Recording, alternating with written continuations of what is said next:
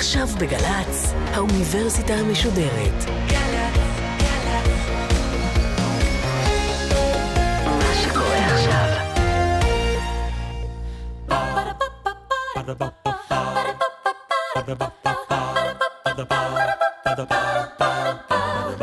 האוניברסיטה המשודרת מציגה מסע סביב רעיון, והסמסטר בחירה, והפעם הפרופסור משה בר, ראש המרכז לחקר המוח באוניברסיטת בר אילן, על האופן בו המוח בוחר. עורכת ראשית מאיה גאייר. שלום, אני משה בר, ראש המרכז לחקר המוח באוניברסיטת בר אילן. אנחנו חוקרים את המוח מזוויות שונות, פסיכולוגיה, ביולוגיה, בלשנות, חישובי וכולי. והיום אנחנו כאן לדבר על החלטות ועל בחירות וקבלת החלטות. מה קורה במוח ובתודעה כשאנחנו מקבלים החלטה. Choose life.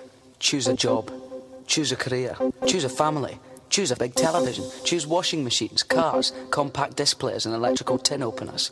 Choose leisure wear and matching luggage. Choose a three piece suite on hire purchase and a range of fabrics. Choose DIY and wondering who'd earn a Sunday morning. Choose sitting on that אתם קמים בבוקר, פותחים את הארון עם הספלים ובוחרים ספל אחד ולא ספל אחר. מה גרם לכם לבחור דווקא את הספל הזה?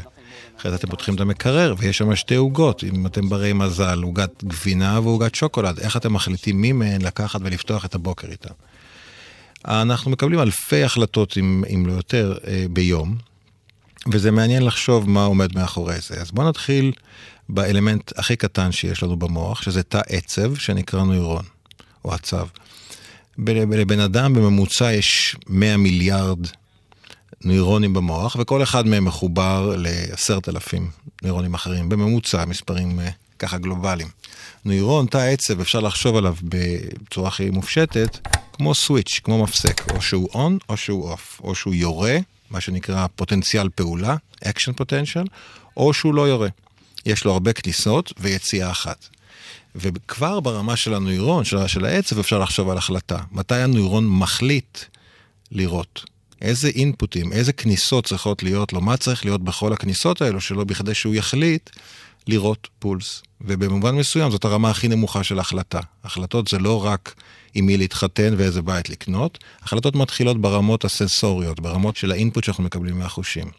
להדגים החלטה ברמה הסנסורית, ברמת החושים, ולא ברמה של לקנות בית או לא, אני רוצה להדגים לכם עם אה, תדר שאנחנו נשמיע עכשיו, שהוא תדר מאוד גבוה, ונוטים לשמוע אותו ילדים ונערים וילדות ונערות עד גיל 20 בערך. זה ממוצע, פלוס מינוס. ואנחנו בבית משתמשים בזה כדי לגרש את הילדים מחדר, מהסלון כשאנחנו רוצים לדבר עם חברים. וזה רעש שיכול להיות מעצבן. ואתם עכשיו יכולים לנסות להגיד, אני שומע או שומעת את הרעש הזה או לא, כן או לא, כן או לא. ויש כאן עניין של החלטה. וההחלטה הזאת היא לא משהו קפריזי שאתם מחליטים על סמך המצב רוח שלכם. זאת החלטה על סמך ה input, הכניסה שאתם מקבלים מהחושים שלכם, במקרה הזה מהאוזניים. אז אני אפסיק את זה עכשיו כדי שתוכלו להמשיך ליהנות מהשידור, ו, ואפשר להבין שאנחנו, אה, ככה כשאנחנו רואים מרחוק בן אדם בקהל ואנחנו שואלים, האם זה החבר שלי ההוא או שהוא לא, זה, זה לא הבן אדם הזה. אז בהחלטות של אה, אה, זיהוי, בהחלטות של classification, סיווג של, של גירויים פיזיים בסביבה שלנו, זאת גם החלטה. אז ההחלטות נעות, כמו שאני מסביר פה, מהרמה הכי נמוכה של תאי עצב לרמה הכי גבוהה של דברים שהם קונספטואליים ודברים שהם על החיים שלנו והחלטות ארוכות טווח וכולי.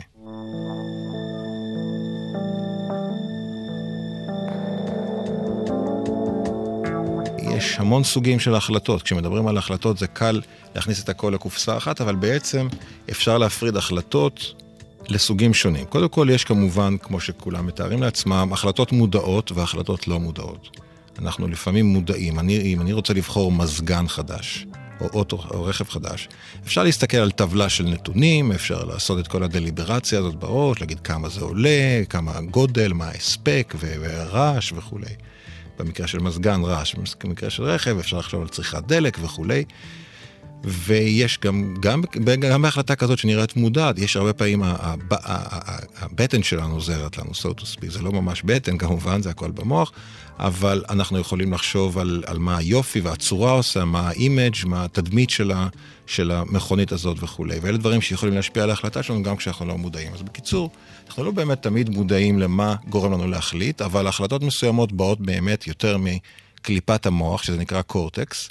וכבר כולם שמעו על החלטות רציונליות ואי-רציונליות.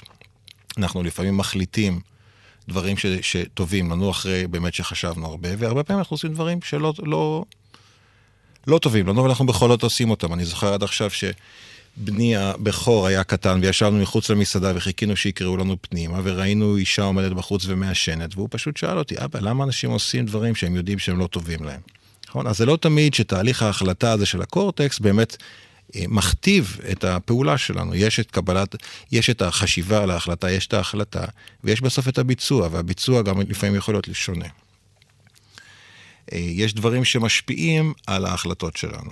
זאת אומרת, בשני מקרים שונים, שאני צריך לבחור בין עוגת הגבינה ועוגת השוקולד, ההחלטה שלי יכולה להיות שונה, וההחלטה הזאת אה, מונעת ומוכתבת על ידי דברים כמו מצב רוח, כמו עייפות, כמו אה, רגשות שיש בסביבה, וגם מצבים פרוזאיים שנראים אולי לא כל כך רלוונטיים, בואו ניקח דוגמה רעב, אם אני רעב או לא רעב.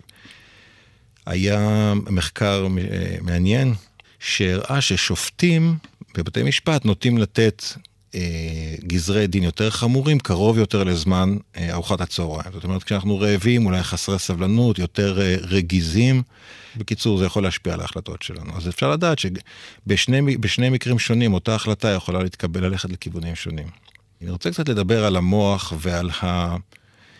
המבנים הספציפיים שאחראים על דברים מסוימים, על אלמנטים מסוימים שקשורים בקבלת החלטות.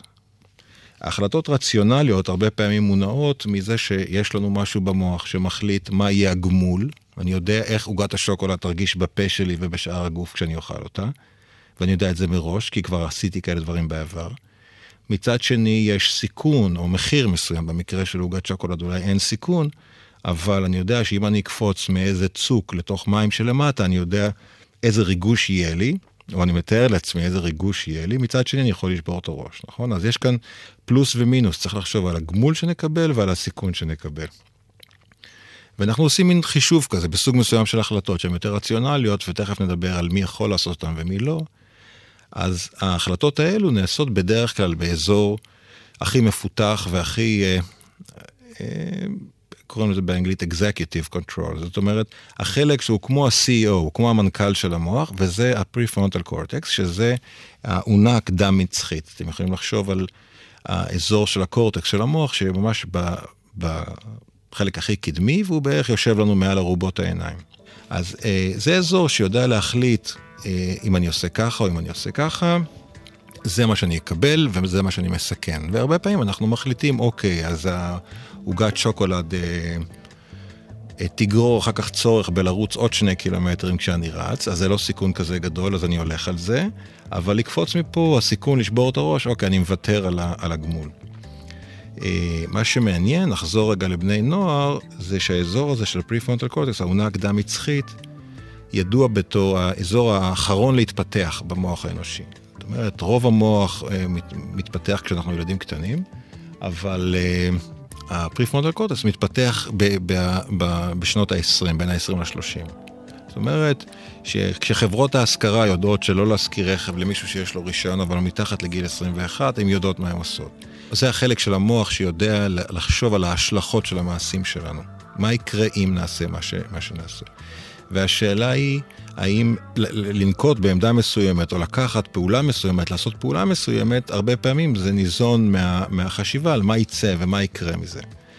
וילדים ובני עשרה שלא סיימו את פיתוח התפתחות הפריפרונל קורטס, זה דבר שקורה לבד, זאת אומרת, הם לא צריכים לעבוד על זה, אבל בכל מקרה, כשזה לא מפותח עדיין, אז היכולת של בני הנוער אה, לקחת החלטות תוך כדי אה, שקילת ההשלכות האפשריות אה, לוקה בחסר.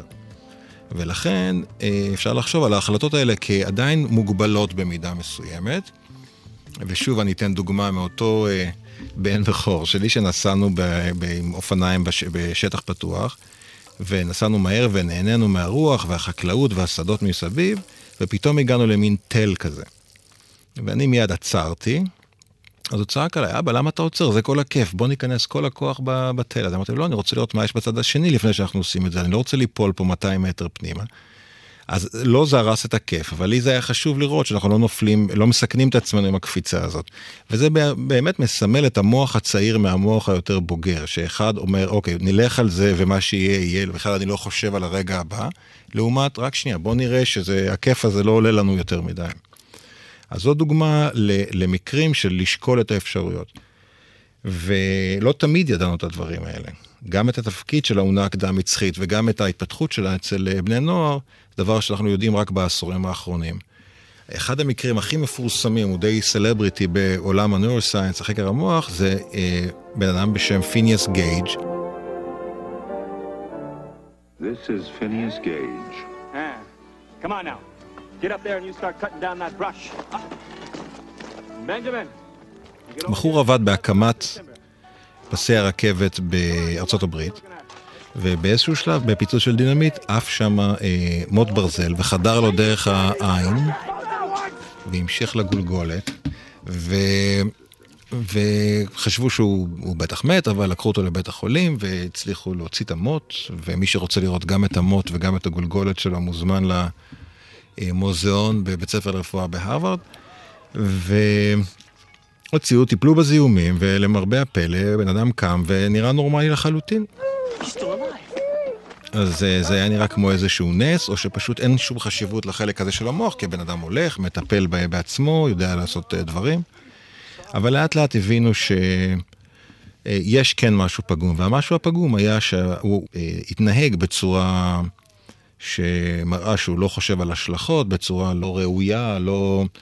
לא מקובלת, והרס את כל היחסים, וירד מנכסים וכולי, והסוף לא היה כל כך טוב. אה, יש לאחרונה קצת אה, ויכוח האם זה באמת הייתה בדיוק הביוגרפיה, אבל, אבל בשורה התחתונה זה גרם להבין שהחלק הזה של המוח, גם אם ההשלכות של הפגיעה בו לא אה, נראות לעין באופן מיידי, עדיין זה משהו שיש לו משמעות, ומשמעות חמורה ביותר וגבוהה ביותר. זאת אומרת, אנחנו אה, צריכים להבין את ההשלכות של המעשים שלנו. והחלק הזה, אנחנו חושבים עליו הרבה, על הפריפרונטל קורטקס, ואיך בעצם נעשית, אנחנו עדיין מדברים על החלטות ברמה הגבוהה. ומה שהמוח שלנו יודע לעשות, שהוא די מדהים, זה סימולציות, סימולציות מנטליות. הפילוסוף קרל פופר אמר, אה, בתרגום קליל, אני נותן להיפותזות שלי למות במקומי.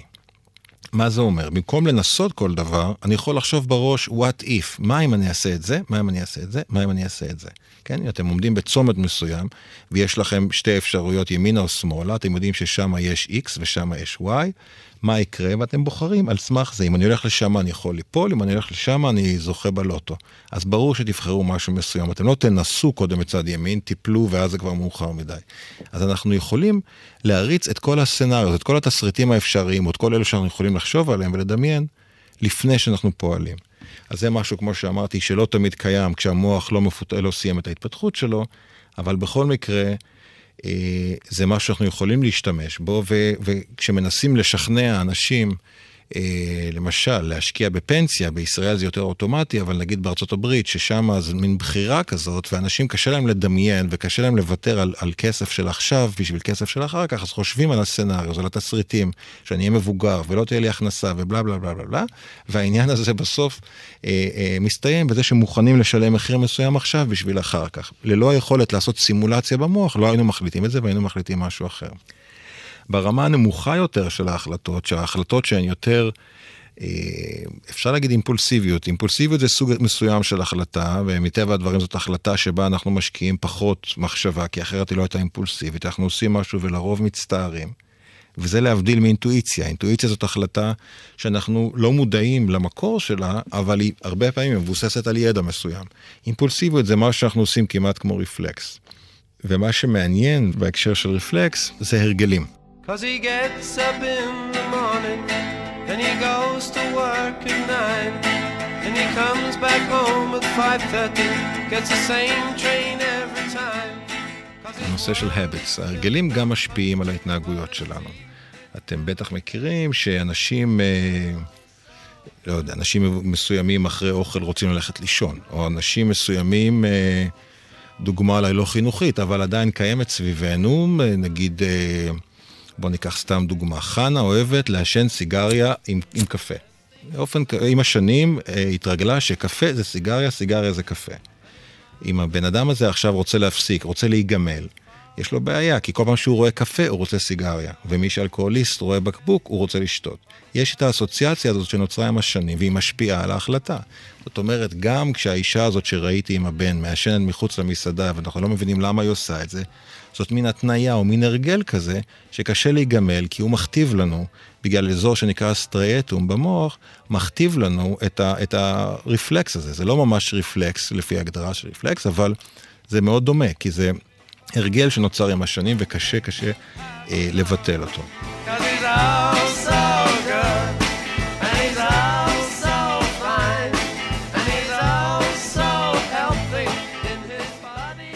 קונספט אחד שחשוב לזכור בהקשר של קבלת החלטות זה ה control, מה שבקרה.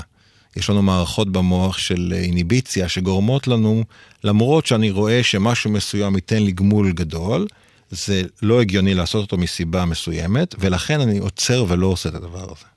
אז הבקרה וה, והיכולת הזאת לעכב או לבטל פעולות, למרות שמשהו בפנים בפנים, המוח הלימבי, מה שנקרא, מאוד רוצה שנקפוץ על משהו ונעשה משהו, אה, יש משהו שעוצר אותנו, וזה גם בא מהפריפרונט קורטס, מעונה קדם מצחי, היכולת לבקר והיכולת לעצור את ההחלטות שלנו.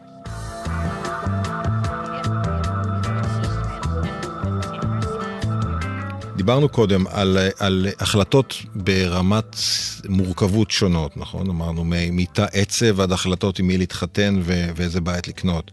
ובאמת ההחלטות שלנו גם נובעות מה, מהכניסות, מהאינפוטים, מהאותות שאנחנו מקבלים דרך החושים שלנו. וזה מעניין, יש תופעה שנקראת באנגלית, אני לא יודע איך להגיד את זה בעברית, binocular rivalry, זאת אומרת יריבות בין שתי העיניים. אם אנחנו מקרינים שני, שני דברים שונים לשתי העיניים, יכול עין משהו אחר, כמובן עם בקרה מסוימת זה צריך להיעשות בתנאים מסוימים, אבל קורה תופעה מאוד מעניינת. פעם אחת אנחנו רואים את מה שנכנס לעין ימין, ופעם אחת אנחנו רואים את מה שרואים בצד שמאל. ברוב היום-יום מה שאנחנו עושים זה פיוז'ן, אנחנו, אנחנו מרכיבים את שתי התמונות האלה ויוצרים תמונה תלת-מימדית, אבל כשעובדים על, ה, על הנבדק במעבדה, אנחנו יכולים להקרין לו דברים שהם אה, נבחרו בצורה זהירה ומסוימת. ומראים דברים שונים לשתי העיניים, והתופעה המעניינת שקורית מזה זה היריבות הזאת בין שתי העיניים. אנחנו לזמן מסוים רואים את מה שנכנס בעין ימין, ובזמן אחר רואים את צד שמאל, וזה ממש הולך קדימה אחורה, קדימה אחורה, ימינה שמאלה, ימינה שמאלה, אנחנו רואים את, ה, את הדברים אה, באופן מודע, פעם אחת את זה ופעם אחת את זה, ולא את שניהם ביחד. וכשמסתכלים מה קורה בקורטקס, רואים שיש אזורים מסוימים שמגיבים כל הזמן לשתי העיניים, ורואים את האזורים במוח ששם אה, הירי או התגובה של הנוירונים של תאי העצב משקף את התפיסה המודעת של פעם אחת אני רואה את צד ימין, פעם אחת אני רואה את צד שמאל. האמת שאין כאן הרבה בחירה ברמה המודעת, אנחנו לא ממש, אין לנו ממש שליטה על, ה, על הבחירה הזאת, אבל ברמה הנוירונלית יש מין בחירה של פעם ללכת ימין, פעם ללכת עם שמאל, זה עניין קצת של הגדרה.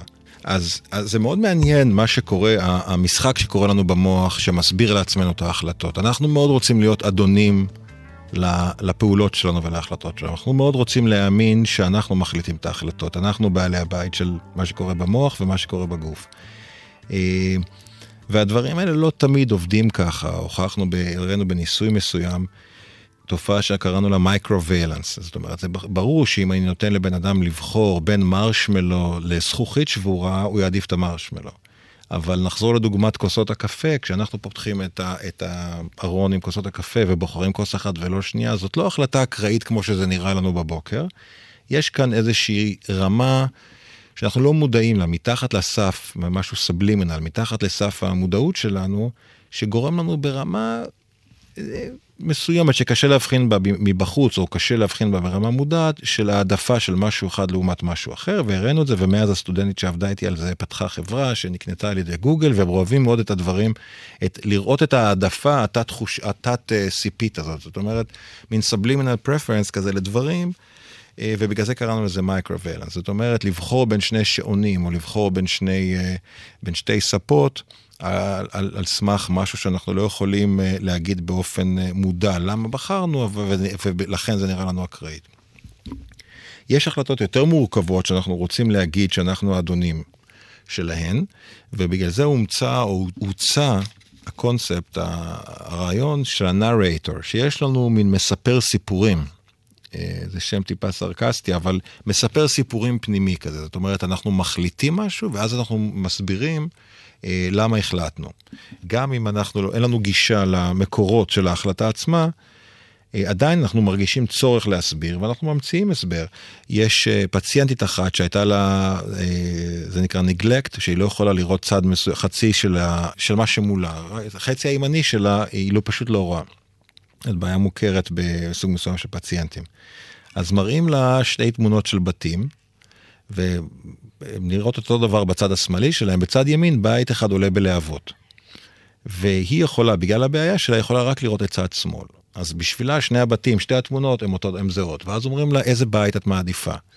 אז היא בוחרת את ההוא שהוא בלי האש, בלי הלהבות. אז אומרים לה, אוקיי, למה? כי חשבו אולי, שהיא, אולי ראתה את האש, אבל היא לא ראתה. והיא ממציאה סיפור, למה היא, בגלל החלונות, או מה שזה לא יהיה, למרות שהם זהים לחלוטין. אז בן אדם ממציא סיפור של למה הוא בעצם החליט את מה שהוא החליט. בניסוי אחר, שהוא יותר עכשווי, מראים ל... בוא נגיד, לנבדק זכר, מראים לו תמונות של שתי בחורות ואומרים מי אתה חושב יותר אטרקטיבית. ואז הוא בוחר אחת, ואז מניחים את שתי התמונות עם הפנים למטה, ומרימים דווקא את זאת שהוא לא בחר. ואומרים לו, תסביר עכשיו למה אתה חושב שהיא יותר אטרקטיבית. כאילו שזאת מי שהוא בחר. הוא לא זוכר, כי עושים הרבה כאלה טריילים. ואז הוא מתחיל להסביר למה היא יותר אטרקטיבית, למרות שזאת לא היא שהוא בחר. אבל במקום להגיד, רגע, זה לא מה שאני החלטתי, אנחנו עם ה-personal narrator הזה שמסביר סיפורים אצלנו, אה, מספר את הסיפורים. וזה מביא אותי לנושא האחרון שרציתי לדבר עליו, וזה הבחירה החופשית, שאני רק אגע בו קלות, וזה נושא שעד לפני עשור או שניים היה נחלתם הבלעדית של אה, פילוסופים, אבל עכשיו אה, חוקרי מוח אמיצים נכנסים למגרש וגם מנסים להסביר את זה, לא רק בעשורים האחרונים. היה אה, האמת, חלוץ במחקר, בחקר המוח של בחירה חופשית היה בנג'מין ליבט, ויש לו ניסוי מאוד מפורסם, שבו הוא אה, הצמיד EEG, אלקטרואנספלוגרם, אתם מכיר, מכירים את זה מסרטים, וראיתם וקראתם בטח, מין קסדה או כובע, זה לא קסדה, זה לא משהו קשיח, מין כובע עם אלקטרודות שרק נוגעות במוח, הם לא חודרני או שום דבר, ואנחנו יכולים להקליט גלים מהמוח בזמן שאנשים עושים מה שהם עושים, חושבים מה שהם חושבים וכולי. עם יכולת אנליזה מוגבלת, זה לא שזה מאפשר לנו לקרוא מחשבות, אבל זה מאפשר לנו לדעת דברים מסוימים.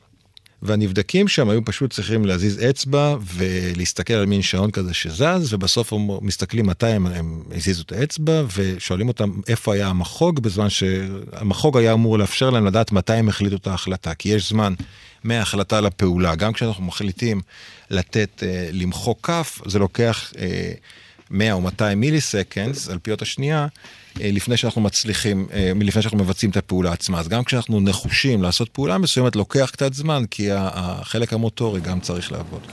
Okay, Susan, you're hi, all hi. hello. You're all wired up and ready to go. Absolutely. I want you to watch the clock hand, which is rotating in this small clock in the center of the screen, and then at any time that you choose, when you intend and will to, I want you to press either this key or this key.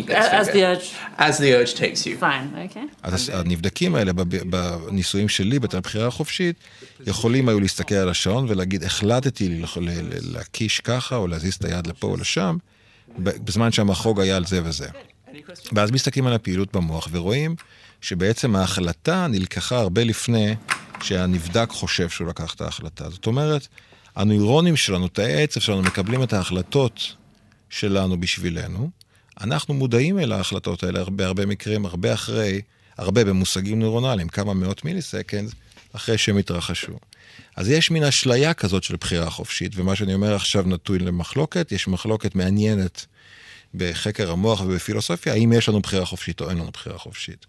אז אה, זה לא משהו שהוא... אה, שהוא סגור מבחינת המדע, אנחנו ללא ספק אה, עדיין בשיא המחקר בנושא, וגם פילוסופים שחשבו על זה הרבה שנים לא יכולים להגיד באופן חד וחלק, אם זה היה חד וחלק היה נגמר הוויכוח כבר, אבל לא יכולים להגיד אם יש לנו בחירה חופשית או אין לנו בחירה חופשית.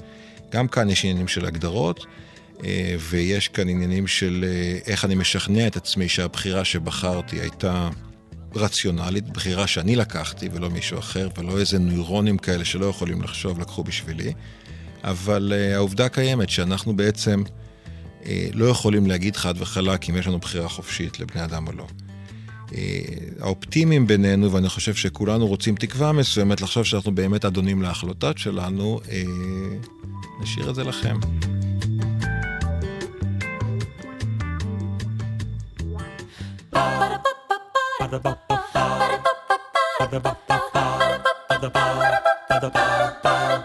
האוניברסיטה המשודרת, מסע סביב רעיון. הפרופסור משה בר, ראש המרכז לחקר המוח באוניברסיטת בר אילן, על האופן בו המוח בוחר. עורכת ומפיקה, דרור שדות. ביצוע טכני, אסף אזולאי. מפיקה ראשית, אביגיל קוש. מנהלת תוכן, מאיה להט קרמן. האוניברסיטה המשודרת, בכל זמן שתרצו, באתר וביישומון של גל"צ, וגם בדף הפייסבוק של האוניברסיטה המשודרת.